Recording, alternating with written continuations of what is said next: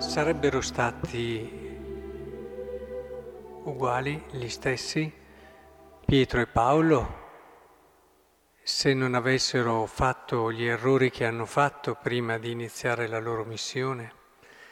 È una domanda che mi faccio spesso, è una domanda che viene anche logica, che Dio ha messo a fondamento della sua Chiesa, Pietro e Paolo, due colonne, uno che aveva perseguitato i cristiani, ucciso, l'altro che lo aveva tradito proprio nel momento decisivo, fondamentale della sua vita. Perché nell'eco abbiamo nella prima lettura Paolo intraprende, ormai è preso, ormai sa che deve andare a Roma e fa di tutto per andarci.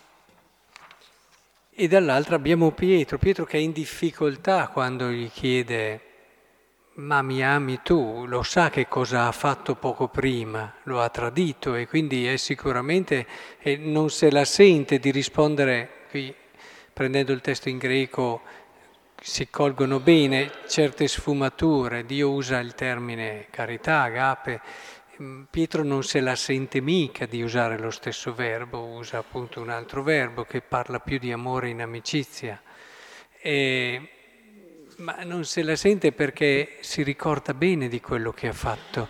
E credete che questo sia solo negativo? Ma io penso di no.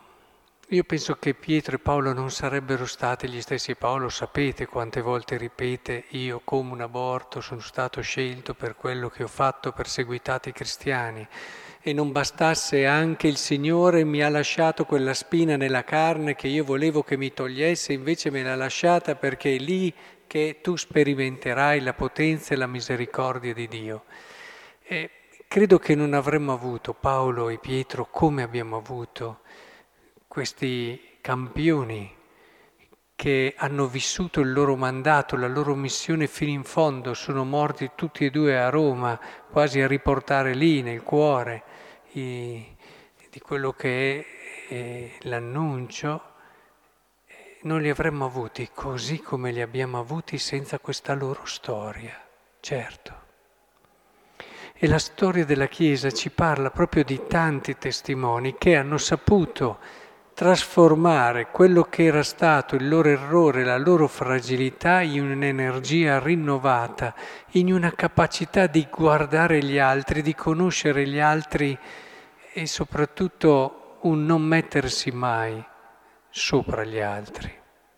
Perché uno dei rischi che ci può essere in chi magari è preoccupato a non sbagliare mai è proprio quello di far fatica ad essere vicino a chi sbaglia.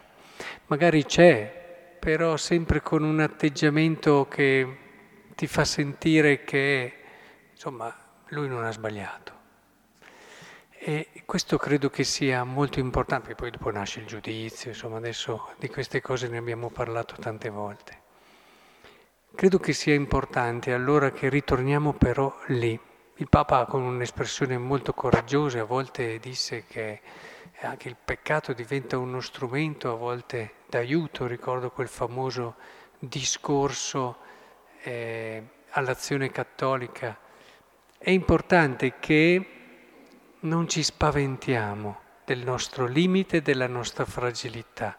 L'importante è avere ben chiaro la nostra missione, non giustificarla mai, ripartire sempre subito e saper far tesoro per essere ancora più vicini ai nostri fratelli.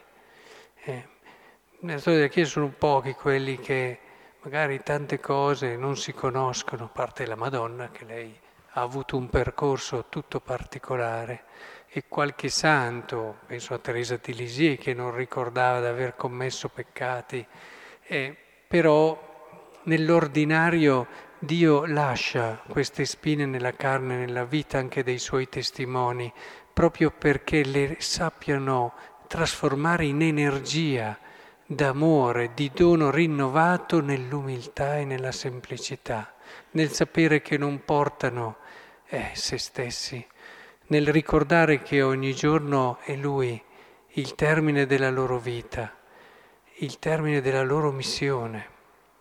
Ci sono tante cose che si capiscono quando sei debole. Non so se vi è mai capitato in momenti di fragilità dove hai bisogno degli altri.